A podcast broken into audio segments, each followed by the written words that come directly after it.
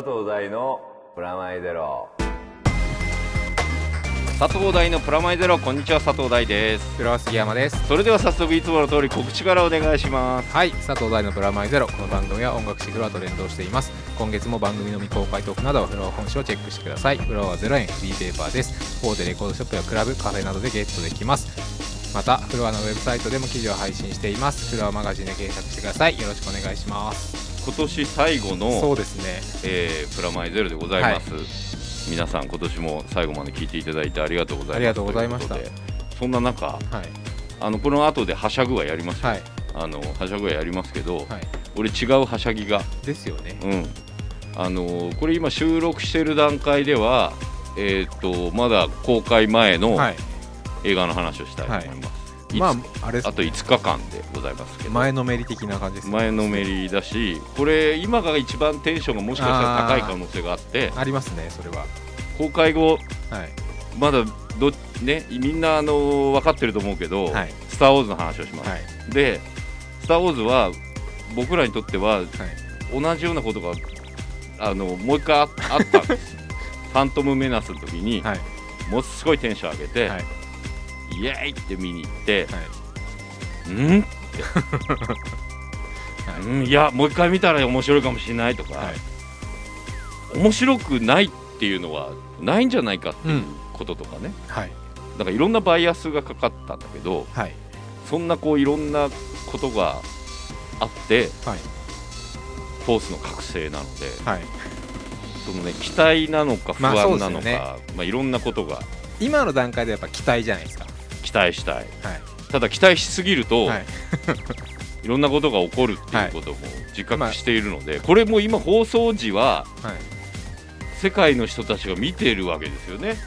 そうですね。もう見て、見終わった後の人もたくさんいる。これから見る人ももちろんいるっていう状態ですけど、思い入れが多い人ほどはい。懐疑的っていう、なるほど。はしゃぎづらいっていう、ただねただ俺的には俺のはしゃぎ方ねうん俺のはぎ方ははい。プラモデルとかはい。本とかうん。いっぱい出て嬉しいっていう。あお祭り感。がそうそう。はい、作品ではなくお祭り感が。それでねあの最近読んだ本があって、はい。えーっと「スター・ウォーズはいかにして宇宙を征服したのか」っていう、クリス・テイラーさんが書いてあったんですけど、ここにはい。もう辞書みたいな本ね。分厚いですよね。そうそうそう。なんかねネット系のニュースサイトの人がのはい。編集長だった人が、はい。まあまあ筋金入りのファンなんだって、であのいわゆるルーカス自身のはい。人生とうんうん。スター・ウォーズがどうやって生まれてったっていうのがまあ書いてあるんだけど、はい。普通それだけじゃん、そうですね。そういうは本いっぱいあるの、うんうん。あの他にもね「スター・ウォーズ論」だったりはい「えースター・ウォーズ・フォースの覚醒」予習復習最終読本とか「スター・ウォーズの精神史」とかこれ今月先月今月出た本だけでこれだけですよ。スター・ウォーズフィーバーですね。フィーバー。そういうの中ねこの本が素晴らしいなとはい。思った、まあ理由ははい。これね間にファンのレポートが載ってる。ああの世界中でーはい。トルパーになってるはい。人たちがボランティア活動とかしてんだけどはい。そのトルパーの人たちのはい話とか、はい。あとこう R2D2 をね、はい R2D2 ってあのちっちゃいちっちゃい方ね金色の方じゃないやつ、はい。あれを実際にすげえ成功に作ってるチームがいるのネット上で。そのチームたちがまあ冗談でだけどその時、あのまあルーカスとかに、はい。この出来ね映画のよりいいから、い。次もし映画ある時あったら使ってねとかっはい。て冗談で言ったの、本当に使われてる、へえすごいうん、そういう話が間に挟まってるんですよ。あの歴史的に1960、まあ、あのルーカスが生まれた時からの人生と、はい。その間に、まあ、これ25章ぐらいあるんだけど、はその間に、えー、とファンがどうやって受け止めてきたのかとかいはい。さっきああのちょこっと話した1をどううんうんうんうん。自分の中に落とし込んでいったかとか、はい。ジャー・ジャー・ビンクスっていうキャラキャラクターがみんな嫌いだとか、そういうのはなぜ起こったのかとか、でルーカス自自身が心を閉ざしていくわけですけど、うん。あの one two three をはい。作ってからはい。とかあとやり直し続けてることでファンと乖離してったり、あまあ、本人がどんどんこうなんだろう。まあ心の病的にはい。ススター・ウォーズ」嫌だみたいになっていく過程とかもうん。含めて書いてある。じゃあプラスもマイナスも本当そうそうそうそう。そうそれがすごい面白くて、うん。だから前半は結構プラスのことというか、なんつうんだろう。すごいアウェーの中はい。自分で企画通してっていう話とか。はであとこの企画が通んなかったら多分本人はあの監督するはずだった作品が「地獄の黙示録」なんですよ。いへえゾエトロープってあのルーカスとコッポラってすごい仲良しで、はい。はい。まあ先輩みたいな感じで、コッポラがね、はいそれで自分で会社作って、はい。アメリカングラフィティが当たってそのはいアメリカングラフィティが当たったお金で、まあお金っていうかまあバリューで次のやつ取ろうみたいになって、それの企画がジョン・ミリアスってあの地獄の黙示録の脚本を買ってはい。もともと同級生だったらしくて大学時代の。で一緒に企画やっててはい。で本当はあの地獄の黙示録取る準備をしてたりしててとか。そうなんですね、うん。それ「スター・ウォーズ」前。前前スター・ウォーズ前。へとかそのまあ自分があのルーカス自身がこれすごい有名な話だけど本当は映画に興味があるんじゃなくてレーサーになりたくて、はい。でレーサーになりたくてで、えー交通事故に遭ってで生死をさまよってでレーサー諦めなきゃいけなくなってでその後メカニックみたいなのやりたかったり、あとし何モーターカメラマン、まあ、あの要するに車を撮るカメラマンになりたいとか、うんなったりとかでもなんか全然目出なくてみたいなのがずっと繰り返すところとか、はい。それでじゃあ映画作ろうかっつってあの、まあ、興味があったんでそういうものの映画を作ろうと思ったらその時にいろんな人たちと出会っていくみたいな話とかが前半の方書いてあって、はい。それはもうなんかある種のこう青青春物語みたいになってでそれ自身をアメリカングラフィティでやって、アメリカングラフィティもはい当たると誰にも思ってなかった作品がバカ当たりしてはい。でそれで「スター・ウォーズ」の企画書、はい。それはあのもっと前からあったらしいのね「あのスター・ウォーズ」っていう名前のある前にま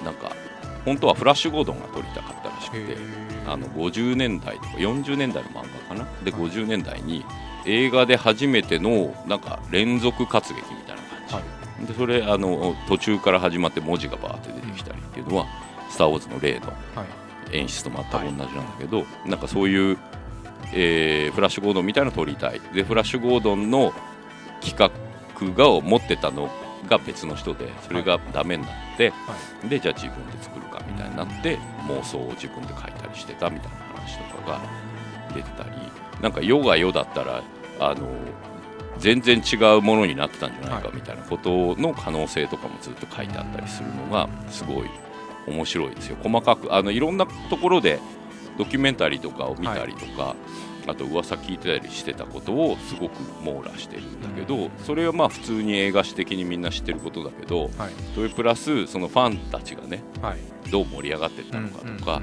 あとネガティブキャンペーン的なファンになっちゃう人たちとか、うんあとこれすごく面白いのは「スター・ウォーズ」って映画じゃないって話なんですね。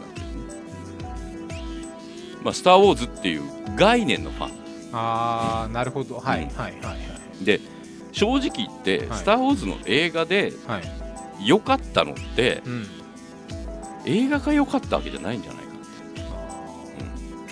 物語的な部分でうん、物語だとけが面白かったんじゃないし、そのなんだ映画自体が面白かったわけじゃなくて、うんうんうん。その世界観というか、そのまああの何今だと当たり前だけど、はいその舞台設定だったり、あのキャラクター商品だったり、そういうものって今アニメでやってる当たり前のことを,、全部自分たちでうん。始めた人なんじゃないかなっていう感じがすごい、あの改めて知ることができて、これだから多分今「スター・ウォーズ」のこう見てもそんな感動じゃないと思う。でこれね冒頭この本の冒頭も、あのスター・ウォーズって見てなくてもこいつが誰で、あいつが誰だとか、あのライトセーバーが誰だとか、あの持ってるのが誰と、フォースが誰とか、ジェダイが誰とか、はい。みんな知っちゃってんじゃん。はい。だから先入観があって見ちゃうしうん。あとバイアスかかってみんないろんな人がいいとかうん。面白いとか言っちゃってるから、逆になんかつまんないって言えない。うん言えない同調圧力もあるし、でじゃあ実際その見てみていいかっていうと、何にもストーリーなくね？みたいなうん。感想とかね、いろんなのがあるかなとは思うんですけど、うんはい。こうなんだろうな。ガンダムの今あのテレビシリーズ見てもはい。んなにクオリティ高くなかったりするでしょ、うん。で思い出補正になってるし、はい。はい。で「スター・トレック」もはい。こう伝説のやつだけど、最初の見たらもうドリフのコントみたいじゃん、はい。出来上がりが、はい。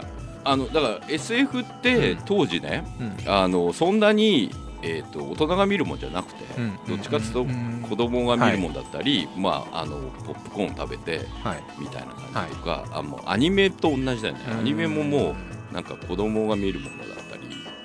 だから大人になってもそれを見ていいものみたいなのを生み出した原因っていうか、はい。まあ、スター・トレックとスター・ウォーズってそれだし、ヤマトとガンダムもそうだね、はい。日本のアニメで言えば、卒業しなくていいんだっていうことを、まあ、卒業するものだったの。はい。だから逆に40年代とか50年代の人たちがスーパーマンとかバットマンとか見てたとしても、やっぱり学生から大人になったらもう読まないわけですよ、うん。漫画ね。それはあの鉄腕アトム読んでた人が大人になったら鉄腕アトムも読まないわけですよ。はい。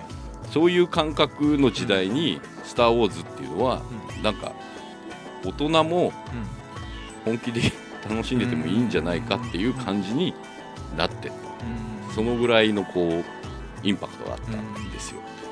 その同時期ぐらいに、えーっと未知との遭遇とか同時に撮ってるのね。で、はい。当時のスピルバーグの評判、まあ未知との遭遇なんだけど、の方が評判高かったはず。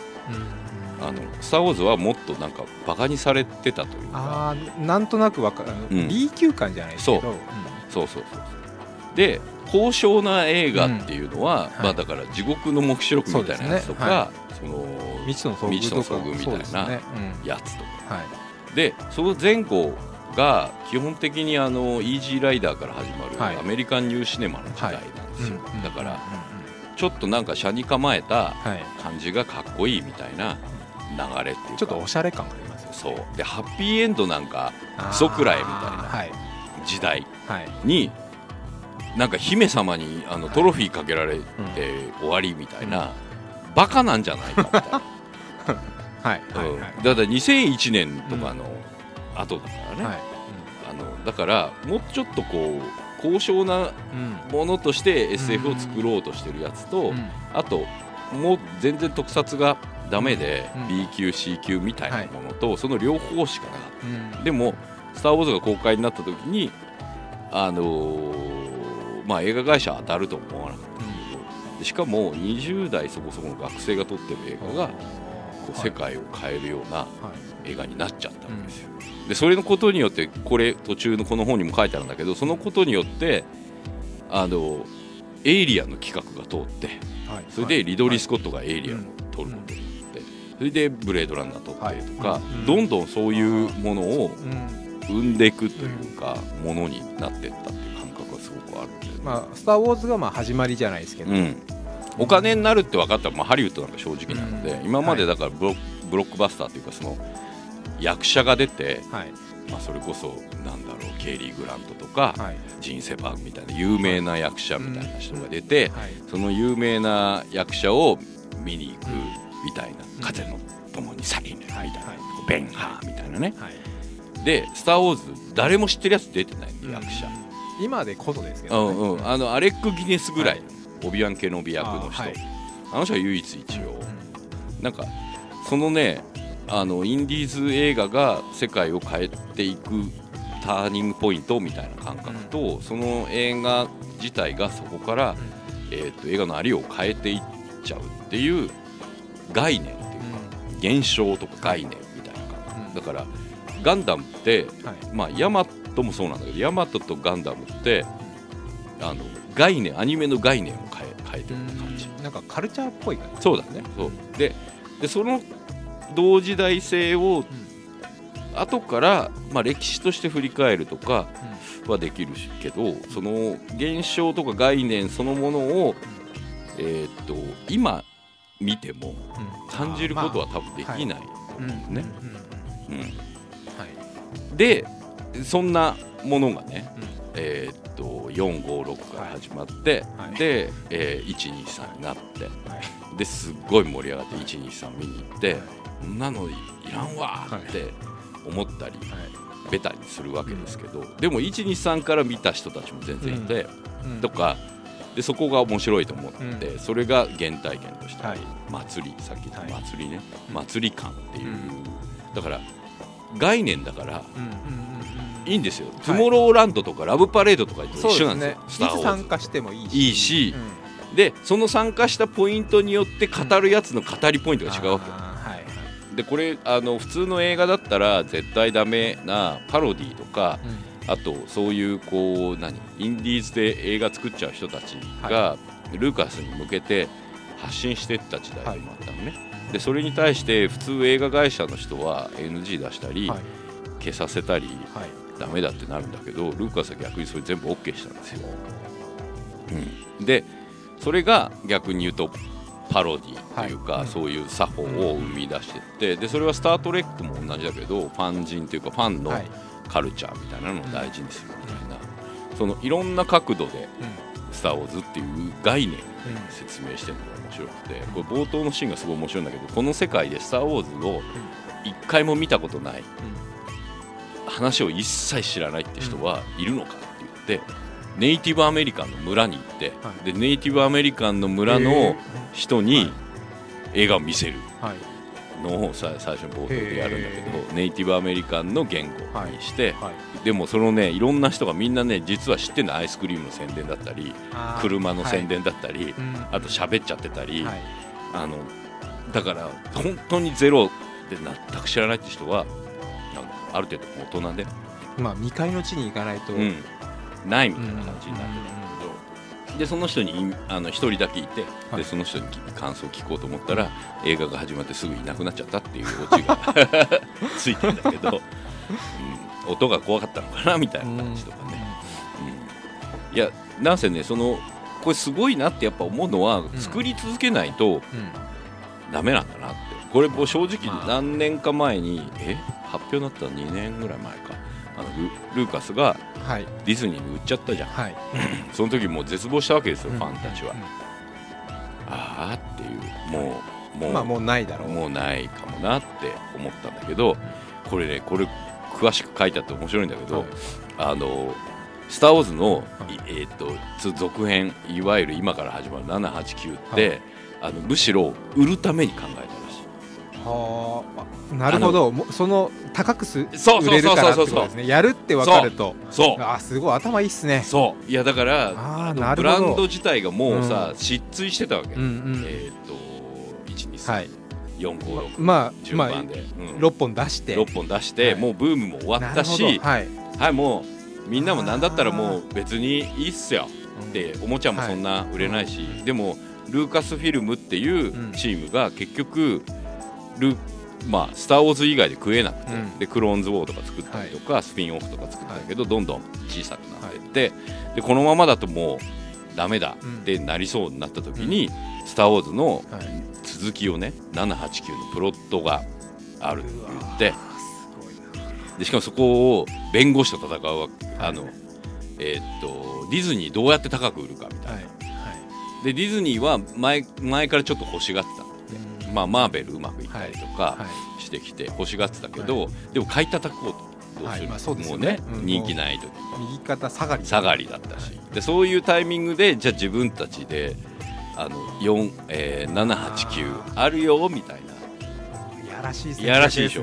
でそこで裁判にな裁判じゃないや、えー、と弁護士と、まあ、契約書を結ぶときに、はい。そのあのプロットを見せてくれみたいなでも俺を信じてくれあるからっって。実際なかったんじゃないかみそれあるある詐欺だったら相当やばいですけどね。でも結構あるある詐欺だったんじゃないかとか。あの前から9部作だっていう噂になったり、はい。でもそれがなんだ、えー、と6しかないとか、3しかないとか、うん。で最初のプロットとかこれねあのスターキラーズだった頃のはい。プロットの話とかも全部出てる、ね。へーあのベイダーがどうだったかみたいなのとか、あと名前がどういう名前だったのかとか、どういうプロットだったのかも全部出てて。であの隠し撮りでの三悪人のプロットをね、はい。そのままあのコピーして改変させた話とかも全部出てんだけどだから実際頭の中にはあったかもしれない、なんか言ってみたりとかしたかもしれないけど、本当にこうトリートメントとしてはい。そのプロットがあったかっていうと結構微妙なんじゃないかそうですね。だって実だってルーカス作ってないじゃないですかそう。で作りたくない でもプロットあるっていうこと。ないしはあとやってもいいみたいうんな。やるかもみたいな。うん。煽ってうん。それでディズニーと契約したって、でもねこのルーカスのあの脚本の才能のなさはい。に関して言及するあのものとか逆全部才能ないんですか？ひどいセリフが多かったり。であのあのね冒頭のあのなんだあの字がバーって出るやつあるじゃん。はい。あれも最初字が出てくるはい。あの最初の原稿が翻訳されて出てんだけど、でそれを、まあ、マーチン・スコセッシに見せたんだって、したらギャラギャラギャラって笑って、はい。ルーカスこんなのダメだクソじゃんこんなのって言って はい。でグーってルーカスギューってなって、うん、じゃあ俺で添削してやるよっつってビビビビってその場で直直して渡してだからあれスコセッシがいじった原稿なの。構成したそう。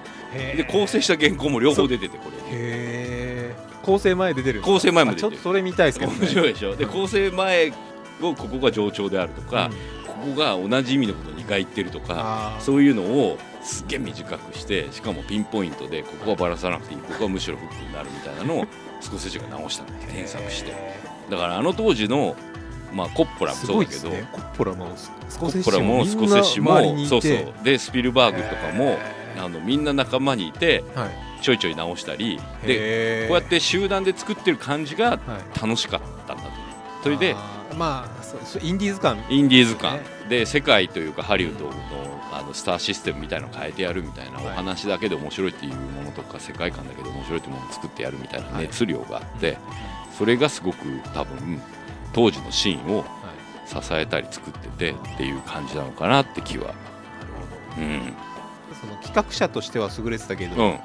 作り手としてはそうでもなかったそうそうそうそうそうそうそう。だからプロデューサー向きっていうか、だからそれでルーカスが自分でもうつき作りたくないっつってでも俺あの映画のプロットとか企画はい。考えるのすげえ好きみたいなので、あのスピルバーグと一緒にやったのがはい。インディ・ジョーンズ、ああなるほルーカスってだからあすごいね俺好きになった。どあ逆に。何にもできない人だったってことが分かった。のうんあのでこれなんかいい意味でね。はい。だからいろんな人に任せることができて、でいろんな人に任せたことをいい悪いをジャッジできる才能じゃある人、本当やっぱプロデューサー肌なんですそうそうそうそうでその最後にルーカスフィルムというもの、まあ、スター・ウォーズという遺産をプロデュースするのがディズニーにはい。どれだけ高く売るかっていう。でなんかあの最近ディズニーランド行くとえーっと R2D2 の中にドナルド・ダックが入ってたり。そんなことになってるんですか？あそんなことになってる。それでもそれ実はもっと前からやってて、本当はスターツアーズの前のはい。キャプテン EO、はい。あの時にディズニーとはい。ルーカスが仲良しになって。でピクサーってはい。もともとルーカスのものじゃルーカスのものだったの。はい。ピクサーの元ね。はい。でいらねえやっつって切っちゃったの。はもあもったいない。そう。いらねえやっつって切っちゃった時に、はい。ジョブスが俺買うわっつって買って、はい。すっげえ値段だったじゃん、はい。でそれディズニーに売ったじゃん。はい。でそれを横で横で見てて すげえ俺食ったやつがめっちゃ売れてるみたいな悔しさとかすごい書いてあって面白かったよまあそれもあったからルーカスフィルムをちゃんと売りたかったっていう。これねこの本で一個すごい参考になったの。最近さよくある話としてはい「あのスター・ウォーズ」1から全部見んのめんどくせえ、はい。正直言って、はい。7だけ見てもいいの？みたいなのとか、ゆだである世代の人は456だけ見りゃいい、はい。うん。456789で見ればいい、まあルーカスは123456789、うん。全部見てあのー逆にこう123だけ見ればいいって人はいないけど、うん。123をどう扱うかっていうのが結構もんうん。問題っていうかみんなでそんないっぱい見るの嫌だなみたいな、でこれタクさんのはい。最近タクさん「スター・ウォーズ」番長になってるやってますね。であれが連載やってますもんね。海外のサイトからこれ面白いよってなった、はあの今見るんだったらこのオーダーがいいみたいなオーダーがあって、はでそれがこの「スター・ウォーズ」はいかにして宇宙を征服したのかにはい。それを考えた人もう出てきてたのこのへ中でね。えでそれ何かっていうとえっと45をはい。236って見るのがや一番いい。やこしい。1はいらないんですね。1はいらない。あこれはしかもね1の出来が悪いからいらないわけじゃなくてはい。1の、まあ、ダースモールにしても、あの子供時代の話とかも別になくてもいい。なくてもいい。でよくある話なんだけどダース・ベイダーの正体はい。が、うん。123って順番で見るとうん。分かっちゃってるから、うんうん。45の5の衝撃ないのよ。そういうことなんですね、うん。そっか。それで45からなんですね。衝撃ないじゃん、で戻ってうん、45でうん「アイムなんとか」って言って5が終わんじゃん、はい。そしたら長い回想シーンに入るそれがなるほどなるほど23はいはい。それで23はでい。戻んじゃん、はい。でそうするとあのー6がうん。こうあのさ普通に456だけ見ると、うん。皇帝皇帝言ってんのに出てきた皇帝なんかしょぼくてブンって投げられて終わっちゃうみたいな人になっちゃう、うんうん。あれが23を間に挟むことで、はい。あの皇帝がどうやってできたのかっていうのが分かる、だからな6そうそう6の思い入れが変わる、なるほど。長い階層だと思えばいいんですそう。ね23、はいはい。だから45って見れば、衝撃は楽しめるし。はい。一番何も見て見たことない人はそれが一番本当楽しめるそう。感じがしますね。俺もねだからそれでもう一回見直そうと思って感覚が変わるかなと思って。45、はい。236っていうその上で7見よう。うん。まあ7がでどうなるかって話ですよね。それは分かんねえもうあのこれ聞いてる人たちは半分ぐらい分かってると思うけど、うん、でもいいんだっていう気持ちがある。こんな風に楽しんでるよ、俺。前の段階が一番楽しいですね。そうそう。あの遠足の前前日とそう同じそうそうそうそううそう演じそうだよね、すっげえ盛り上げてこういう本もう1000ページぐらいある本とか読んだり、ここに本がすげえ並んでるところがもうその祭り感が出て祭りあこの祭りに乗ろうはい。だからあの映画として楽しんでないので映画として批評しない俺は、う。ん。もう概念として。概念。そう。概念。だから批評するとかちょっとは大人もううん。あのもう批評とかじゃない。ない。レベル的に、うん。これほらだからあのこの後のコーナー、はい。箱根駅伝を、はい駅伝という概念として語ってるわけじゃん。あの、はい。青学とか、は駒沢とか。そこまでの楽しむうんのが大事なんです、そう。それ行くまでに。行くまでの。見るまでの楽しみ方。そうそうそうはい。概念としてはい楽しむっていう。こと、スター・ウォーズも僕は概念として楽しむので、でもそれが一番見方としてはいいですよね。健康的かなって、うん。俺それ1の時に懲りたから。やっぱショック受けると切ないじゃないですか。見終わった後に。なんかここまで待った俺なんだ返してくれっていうそう。これねあのなんだっけ。180日ぐらい並んだ人たちのドキュメンタリーそういるじゃないですか。だってもう 夏ぐらいからみんなコスプレして気張って頑張って待つぜっていう人たちがいっぱい世界中にいるわけで。でもまあそれもだから違うんだよ、概念を楽しんでると思えば、う現象そうですね。カルチャー全般でそのムーブメントですよねもう、うん。サッカーとかスポーツに近いんだなっていうことが、うん。オタク界のスポーツ。あガンダム、まあエヴァンゲリオンーまあゴジラ。スター・ウォーズ、まあ、来年ゴジラも。はいゴジラもだって予告見た？見てない？安野さん。安野さんのやつ、うん。こんな予告。あれなんかおあれなんですよね。スタンダードにもうシンプルにもうゴジラって感じあそうそう「なんですよねシン・ゴジラ」っていうやつだけど、もうね予告見て分かったよ。ゴジラという概念しかないと思って。だってゴジラ映ってないんだよあそうなんですか。ブレブレのカメラで街の中ガガって走ってるフィルムみたいな感じで。ゴジラもそうですけど、もうあの音楽が流れてるだけで十分お腹いっぱいになれるじゃないですか。スター・ウォーズもそうですけど。そうそうそうそう。概念なんだうん。よそれは、スター・トレックもそうでしょ。ああそうですね、それで鳴き声がゴエーっつって終わる、うんもうそれでもう十分。十分。楽しめる。楽しめるわけ、はい。もう概念かなっていう。でもすごいですよねでもそれって、すごい、まあ、だから当たるってうん。内容がいいとか計算してるとかあ,、とまあなんだマーケティングしてるとか、うん。まあいろんな人はいろんなこまあ、と言ったもちろんりするけど、そんなありますけどね、うん、そういうことじゃないんだな。その概念をどう構築してうん。それを、まあ、どうなんか育てるか。みんなで共有いかにできるかみたいな、うん、で自分で抱え込まないで、っていうことなのかなとか。もうだってほら広角機動隊も概念だから、まあそうですね。うん。まだ作ってるし。だから概あれでもすごいですよね。84年とかの漫画から。はい。概念だから。なんかまたなんか漫画本出てますそうけどそうそうそうそう。だからあれほら途中で四郎さんがもういろんな人に押井さんだったり神山さんだったり木瀬さんだったりにこうはい。預けてって、はい。まあ IG って会社が育った、うん。概念として育てたから、ああいうふうになって。るさあ確かに。そうまあそうですね。言い方悪いですけど割ともうなんかあもう見なくちゃいけないじゃないですけど、うん。とりあえず見てみようって気になるっていう。そう。そういうものをこう作れる。ガンダムもそうじゃん、うん。もうだって富野さんの G ガンダムより、はい。なんか今度松尾さんのサンダーボルトの方が本物っぽいってわけわけわかんない。その本物ってなんだっていう概念。まあ G ガンダムはちょっとあの置いうん置いといてうん。確かにそうですよね。だって鉄血ももまあうとりあえず見ようって見てますからね、でしょ？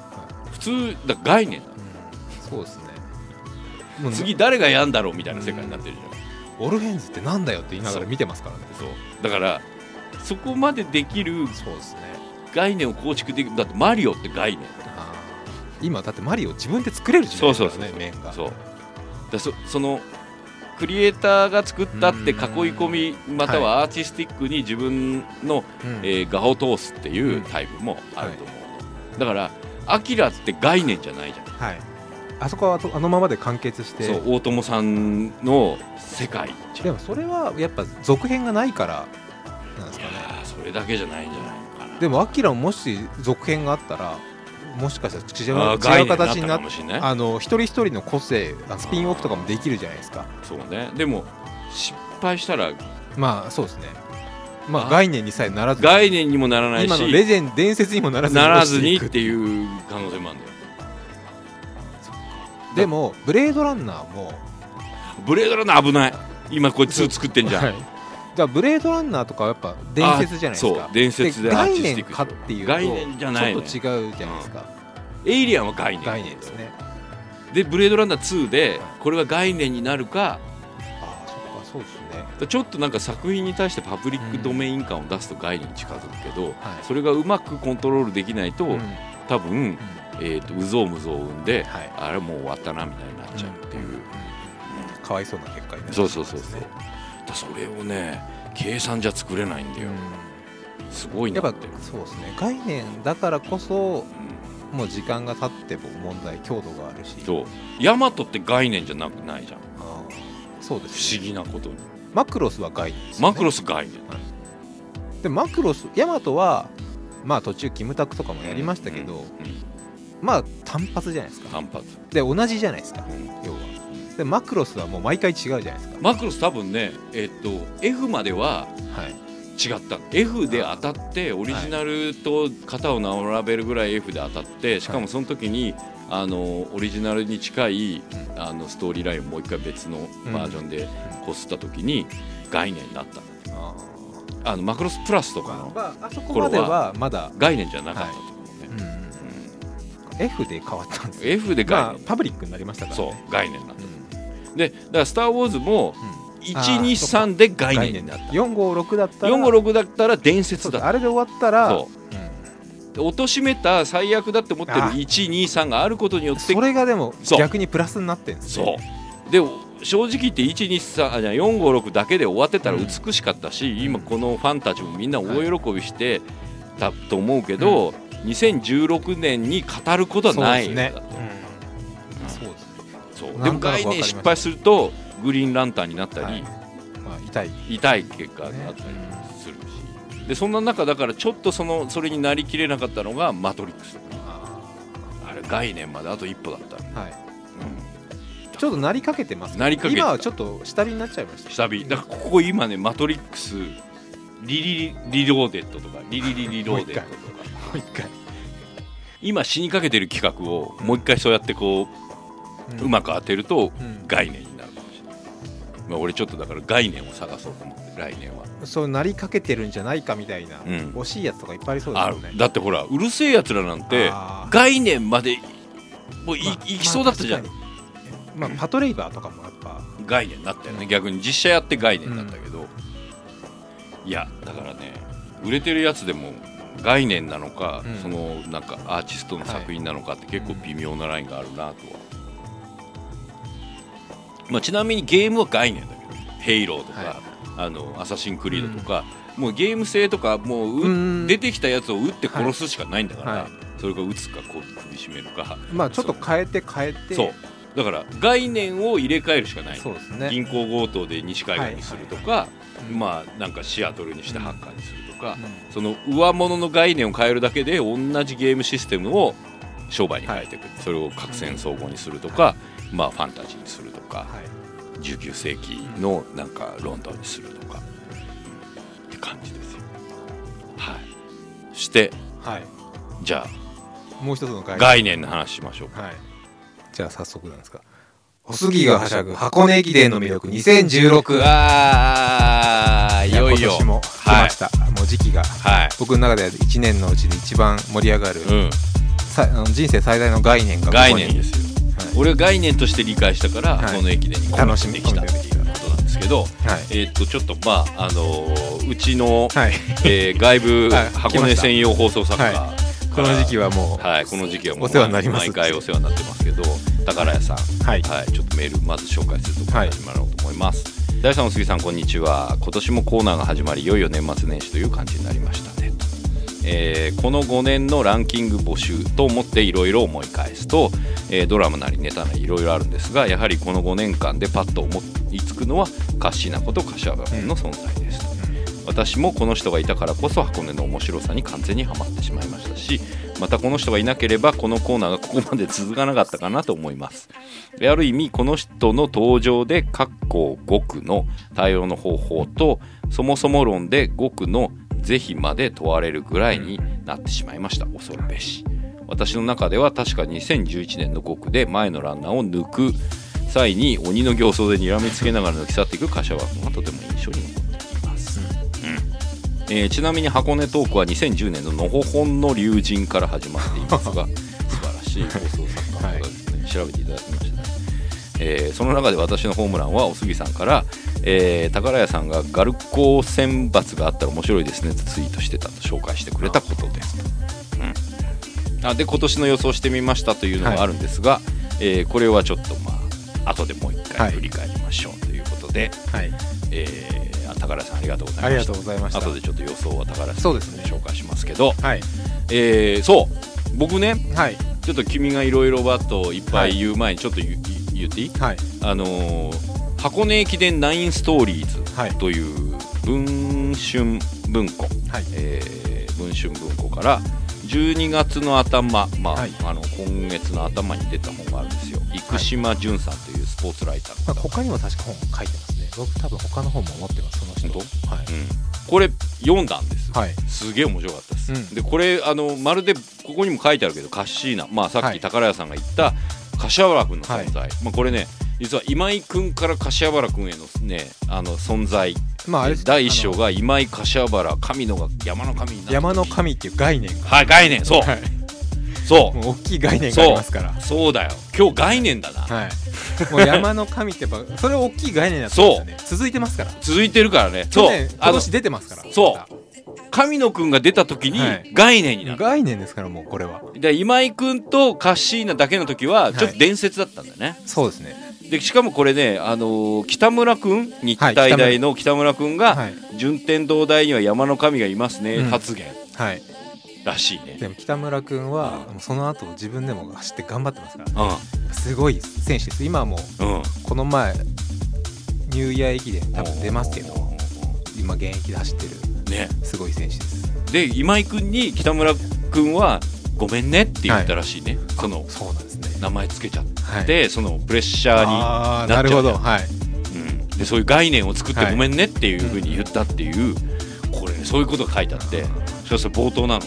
はい。でこれ途中にあのねナインストーリーズっつって、はい。まあ、9つのストーリーがあって、まあ今井君柏原君さっきのはい。山の神の話から始まって、青学去年のやつね、はい。であと原原監督がどうやって監督になったのかとか、はい。あと横に曲がった人もいるってはい。例の。間違って間違って曲まがっちゃった彼のはい。伝説とか、はい。あと瀬古のラストスパートって瀬古さんの抑えてますねそう。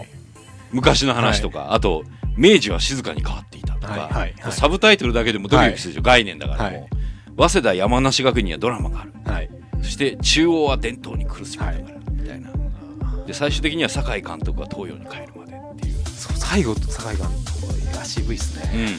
で最初と最後があのだから要するに柏原君というか、まあ、東洋の話になって、だからここから、あのまあ今井君の登場から柏原君の誕生までが、なんだエピソードゼロみたいな感じで、で1年目の時ってうん。酒井監督じゃないんだってね、あそうなんですね。あ歌詞の。でその時はね高校だったんだって。あそうなんね。高校の先生で。へであのいろいろ東洋の今当時の先生のはい。いろいろあって、はい。ちょっと辞めなきゃいけなくなっちゃった時に、はい。あの酒井さんはい。にやってくれって言ったんだけど、そうなんですね。いや俺はもともと東洋出身らしいんだけど、酒井さん俺は今高校でうん。あの3年目か4年目だとかで育ってるから、あのちょっとダメなんですよって言ったんだけど、はい。まあでもやっぱ見に行こうと思って、でしかもその高校にいる時にはい。柏原君が来て、はい。東洋入りたいんですけどどうしたらいいですか？って東洋の先輩だからね、はい。酒井さんが。うんであのまあまあえー、と 5000m で14秒ハーフ切ればいいんじゃないみたいなことを言ったりしたらしい、そこでまず1回目の出会いがあったんだって、はい。でその柏原君が初めて5区を走る時に、はい。見に行ったんだ。はい。そしたらすっごい走りしたじゃん、はい。でもう震えちゃって、はい。俺は東洋の監督になるってなって。でしかもなんか柏原君を、まあ、育てたっていうかピックアップ最初にしちゃったのもそうだしっていう。それで同じ東北出身。はい。今井君と柏原君はほぼ同じ。そうそうそう。福島じゃない、福島駅伝だってみたいな、俺ほらにわかっぽくなくなってきたでしょ、でその一世代上が酒井さんたちの世代で、っていうことらしいんですよ。なるほど。やっぱそこもつながりがあるんですそねう。でそれをナインストーリーズの1話目と9話目でつなぐっていう、ちょっとたすきみたいな。いやでしかもも僕の中でやっぱ駒沢とかそういうのも入れてほしかったんですけどね。大八木監督の 話とかも、あそうね、はい。そうかもしんない。渡辺康之監督渡辺さんのやつあるよ。早早稲田のところで来るよ。来るよ。明治から早稲田のところで,、で明治ははい。早稲田を勉強して頑張った明治はそう今もう新進行そう青学と明治がやっぱり伸びてるっていうのは、で瀬古さんって最初早稲田に入るつもりなかったんだね。あそうなんですね。それすごい面白かった。そういうエピソードが出てます。で中村監督との出会いと、はい。あので中村監督のために早稲田みたいな感じがあったらしいですよ。いやなんかねこの本面白いです。あの短いっていうか薄い。そうですね。はい。えーあの「スター・ウォーズ」の方に比べれば220ページぐらいしかないはい。です、さっき1000ページ超えだったんで、これあのうん3日3日もいらないかな。2日ぐらいで読めるんで、頑張れば1日。うん、これねこれ読んどくとはい。気持ちが変わる、まあ、流れがいろいろ分かりますし、うん、あもう一回タイトル言いますね。箱根駅伝ナインストーリーズ、えー、生島淳さん。で文春文庫。まあやっぱ今井君から柏原君の流れもやっぱそこもやっぱ伝説っぽかったので、いやだからさその伝説が神野くんが生まれてこれ神野くんの話途中で出てくるんだけど、名前がいいなって監督が思ったみたいなうんいやいいですよね神の第一ですからね。そうそう。ね？っていう話とか、ね。名前がいいなって言言ったっていうその高校時代の時に。あれ大きいねってあの走りは大きいねって言ったんだって。でもちっちゃいじゃんちっちゃいです。100ね。そうそうそう。40キロ台とかじゃんはい。で周りの人たちが「なんであれああんなちっちゃい選手大きいって言うんだ」みたいな。はいたいな。映画か。みたいどうだったんですかね。もしな、うん田中健二とかそういう名前だったら。だからそうよね。いやだからまあ柏原君に龍っていう名前がついてなかあれもったらすごい龍神じゃなかったかもしれない。まあネーミングもやっぱ大事ですよね。でね箱根駅伝のはい。オタク選手選手い権やすごいですよこれは。っていうコーナー俺たちがい。じってたじゃん、はい。それからカッシーナが花澤さん好きだっていうぐらいから、はい。もうね今やねあれですよ。普通にあのライブドアニュースとかでまとめられてますよ。箱根駅伝の一部オタク選手たちに注目。ガルパンオタラブライバーがかける。ガルパンラブライダーは多そうですもんね、うんうん。まあ、やっぱり山の神が変わりましたよね。そういう波及力を。ねうん。今年も多いんですよ。なるほど。実際。多くて、うん。僕が一人注目してる選手もやっぱそうでした、お。ちょっとじゃあ俺のコーナーはそのぐらいで君のあのいろいろ。オタク化に関して言えば、うん。今年ちょっと注目してたのが、うん。東洋大学口町くんっているんですよ。口町君それがね全日本駅伝でこの前やった駅伝で MVP 取った人なんですけどお。その人も相当なやばいオオタクらしくて やばい俺やばいって言うと分かんないですけど、うんうん。もうその人も走り方からもすごい面白いんですけど、うんうんうん。すごい特徴的で、うんうんうん。多分あのでもしかもその子はもう泣ける話がうん。夜間大学なんですよ東洋の。ででも朝やっぱ朝練とかあるんで、うんもう11時半に帰って12時に寝て5時に起きるみたいな生活、アニメも見ないで体を休めてるらしいんですよ。そうだね。そういう子がようやく今花を咲かせてうん。今年でも本当に注目されてる口町くん、へーわあぽいもうね濃いじゃないですか。ラブライバーっぽいね。しかも今参考書がいっぱいありますけど、うんうん。ここにね。ここにもほら大きく口町くん注目おすすめ選手が、出てるくらい。本当だ。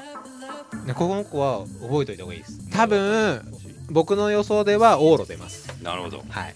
しかもうん。あの東洋大学は服部兄弟っていうエース2人いるんですけどその次にのランナーというかなるほど。主力なんで服部兄弟は双子じゃなくて兄弟。兄弟です。なるほど。服部兄弟半端ないです。うん。もうリオ五輪目指してるらしいんで。なるほど。これプチ情報なんですけど弟のハズマくん。あの裁縫が得意らしいんですよ。でしかもなんか子供の頃レゴでめっちゃ遊んでたらしいマジですか。レゴ好きからサッカーやってうランナーになるっていう。だから設楽君をちょっと彷彿させる、ね。兄弟といえば。ん そう。オールと袋一人ずつ出ちゃうよみたいないや多分僕の予想東洋大学は往路で服部兄弟口町君全部であ全部出るんだ。僕の予想で123区で固めてくると思ってますそれであれだタイム稼いでもうそこで髪の対策だ。もうそこで行き切って、うん。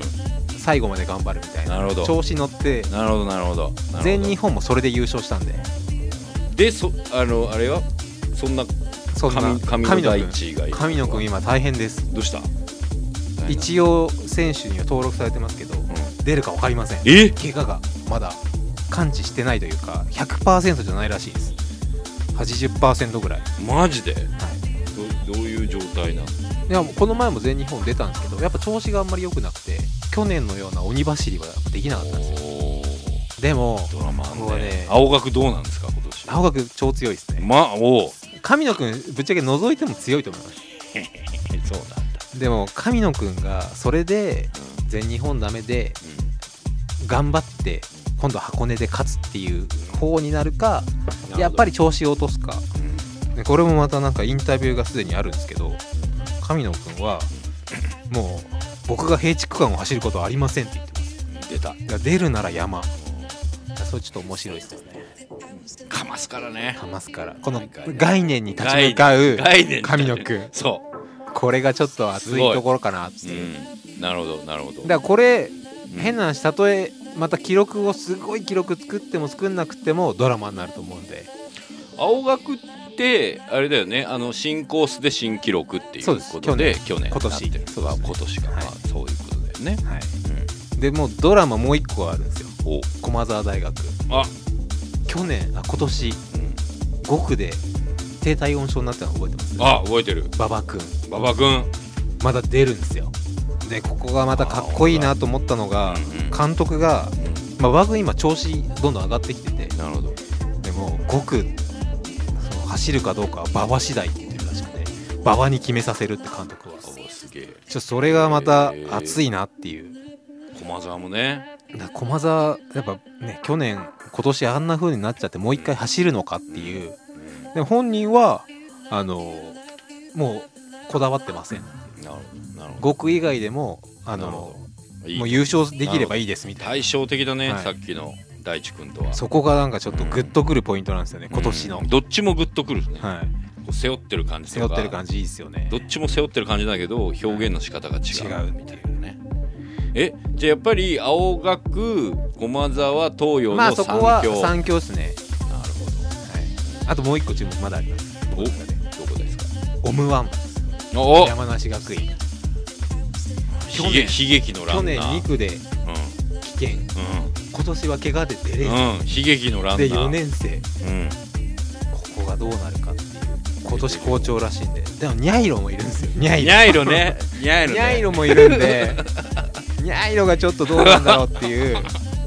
もう一人あと外国人ネタもう一個あります。まだまだあるんですよ。まだまだ。日大に。時代ちょっと待ってワンピーっていう。えワンピース？選手。ワンワンピー選手がいるんですけどこのねあ本当だ。ワンワンピーがワンピーがうん。すごいんですよ。この出身が。エリート中からエリート校なんですよ。すごいんですよ。ええエエリートっていう名前の中高。エリート上がりなんですよ。そのワンピーが出るかどうかっていう。これらにガルコよガルいやもう多分新しい学新しい？校どんどん出てんじゃないですかすげエリえート中からのエリート校ですよ。これ名前つけたところもかなり勝負は勝負かけてきてるなと思うんですけど PM1V 1V じゃあ本当ちょっとこれがねエリートコーエリート中華エリートコーすげえ。ちょっとこの名前を見た時にグッときて。ワンプイは出るのかまだ1年生らしいんで。あでもキトニーっていうの。キトニーはもう去年も出て、あそうだ。きょ今年今年出て首そう周り5区走ってるのがこいいですか？キトニーなんですうん。だけどワンピーがどうなるか。言いたいそうニャイロとワンピー言いたい。言いたいんですよ。そこの二人。やっぱりそうだよね。でどうなの？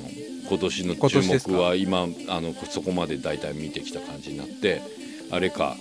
これ今日予想を言うわけですよね、あとあれだ。その思い出。思い出思い出。僕あります。何ですか？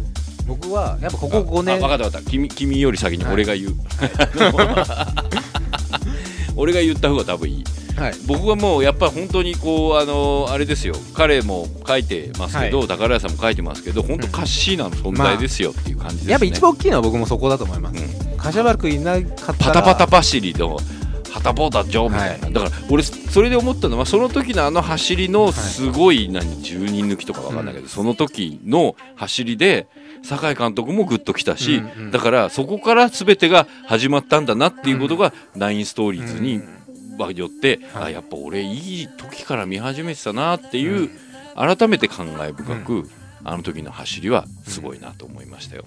柏原君のはい。存在は大きいですからね、大きい。そして僕らサイドの人間だったっていう、はい。花澤香菜大好きみたいな、あと結構あのツイッター上では辛辣っていう、かなりあと饒舌っていうね、ああいうとこもはい。すごくいいなと思って、あの人としてあの魅力的な、うん。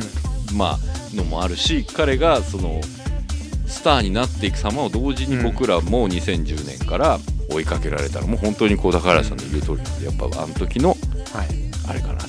まあ、今もまだ走ってますからそうです。そうです。頑張ってほしいですねはい。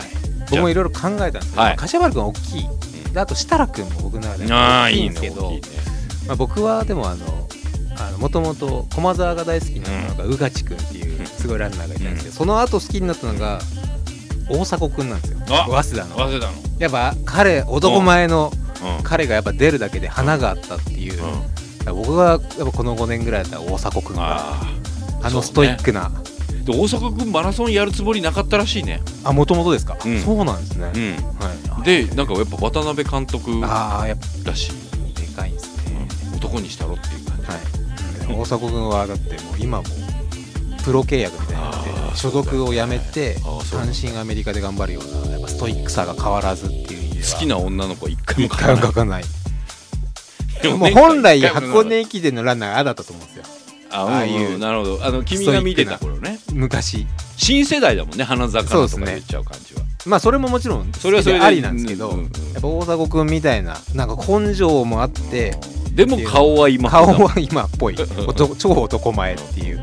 あやっぱ大迫君がランナーとしてもやっぱすごかったですしうん。記憶に残ってますね。うん。そんな感じで。感じで。はい、とりあえず皆さんもそう思い返しつつ、はい。じゃあいよいよはい。予想タイムをしてい。こうかなっていう感じですかね、大さんもう決めてるんですか？でも俺この本読んじゃったもう読んじゃったらっていうともうどこが分かる分かりますよ、そうそうそう、はい。今の話流はい。れ全部見ちゃったから分かっちゃうでしょっていう、はい。やっぱここは俺ナインストーリーズもう一回あのはい。監督とかの人生も分かったので、ちょっとなんかこうトヨかなっていう感じで、はい。ああ東洋。だってだだってさだってあれでしょ？あ兄弟います。兄弟いるからね、はい。兄弟シリーズを応援しようと思って、でじゃあちょっとおすぎ最後にして、はい。えーっと宝屋さんの予想してみよう、えーそして今年の予想をしてみました。今年は東洋大が優勝と予想します。青学は本当に強いので本命を打ちたいところですが各校からのマークが厳しくなる上連覇という見えないプレッシャー。明るい現代っ子な青学選手でもやはりどこかひしひしと感じてしまうはずと。僕と宝屋さんは東洋とはいいうことになりました、はいそして僕師匠。僕ですか？はい、迷ったんですようん。3つ、うん、3つ。青学うん。東洋、うん。駒沢。うん。まあ青学そうはやっぱ強いじゃないですか。もうやっぱ。で東洋も僕優勝できそうな気がするんですよ。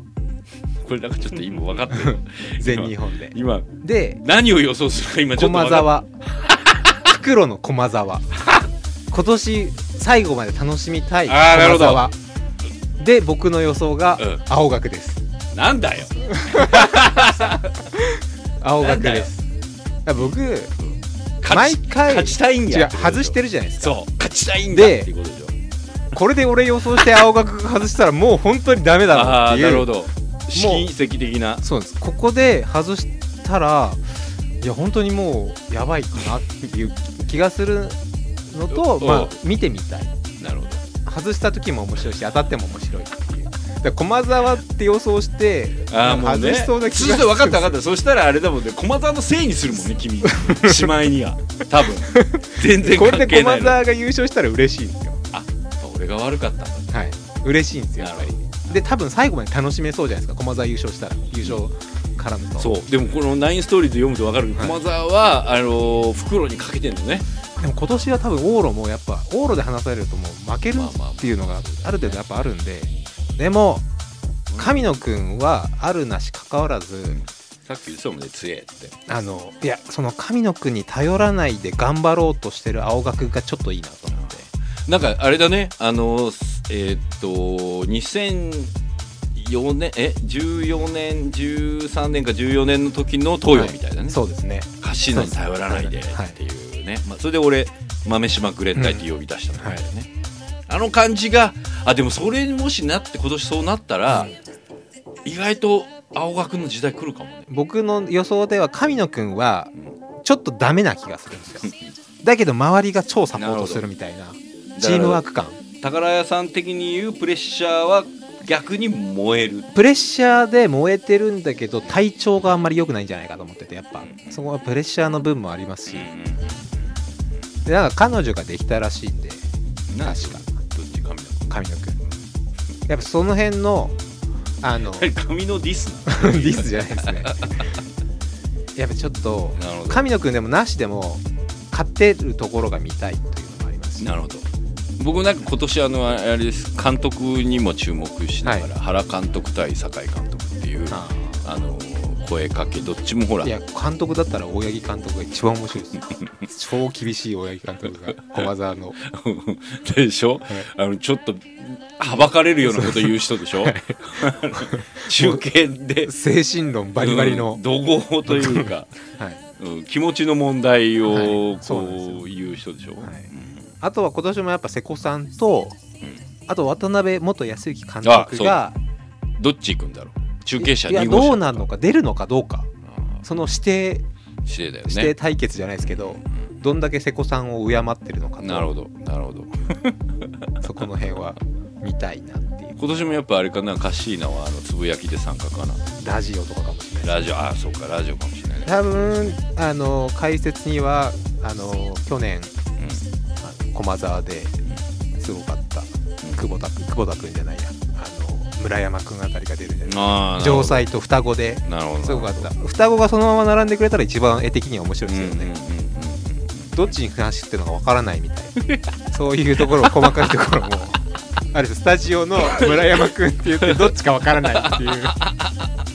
まあ多分ゴールド袋一人ずつなんだろうなと思いますけどあれですね毎年のように大杉さんのツイッターと、はい。うちのあのストーリーライダーズのツイッターと、はい。P P シャープ PM0 にあ駅伝とか足したりとかしてあの本物の方にも肉薄するようにというわけであれですね。あのもう一回整理しますけど、はい。えー私東洋とはい。そして同じく、えー宝屋さん、はい。東洋とはい。そして君が青学ということで、予想は予想として、はい。あの相変わらず、もう楽しみうん、今年ははしゃぐってことですし、2日と3日。そうですね。もしまあ朝皆さん時間があれば8時8時からからスタートなんでえー2時ぐらいまで。2時3時ぐらい、はい。2時3時ぐらいまでツイッターで、はい。ぜひ皆さんと一緒に騒ぎたいなと思っております。あの今年も真面目なことじゃなくて斜め目線から、うん。もうもちろん。そうです。あのやるので沿道僕らの番組おなじみのはい。沿道の人物観察。そうですね。あと瀬古さんの言葉。瀬古さんの言葉あの人物観察、あと何かなあのあればできる限り答えます。あなるほど。素晴らしいですね。夢中になってる時はすいません。ああそうですけど。わかります。はい2日3日。そうですね。皆さはいんとはツイッター上でお会いしましょう、えーウェブの方に、はい。あの公式ホームページのウェブの方にツイッターアカウントをはい。僕と杉さんとまとめておい。てくれるそうなんで、そちらをチェックして、はい。あのーその時だけっていう人はその2日間だけ、はい。あのーフォローして一緒に楽しむでもいいと思いますし、にあのーそれオンリーアカウントだけ作って参加してもらうっていうのも、あの実害がなくていいかなと、い、きなり100とか200とか来ちゃうからね。そうですね、はい。本当に1分間に23でわーってなってね朝方にうるせえよってなる人もいると思うんでその辺はちょっとこう皆さん、はい。あのスキルアップして参加してくださいということでございますと。はい。そんなこんなで。今年も一年ありがとうごありがとざい。ましたうございました。というわけで、はい。プラマイゼロは佐藤大と。フロア杉山がお送りしました。ではまた来年良いお年をでございます。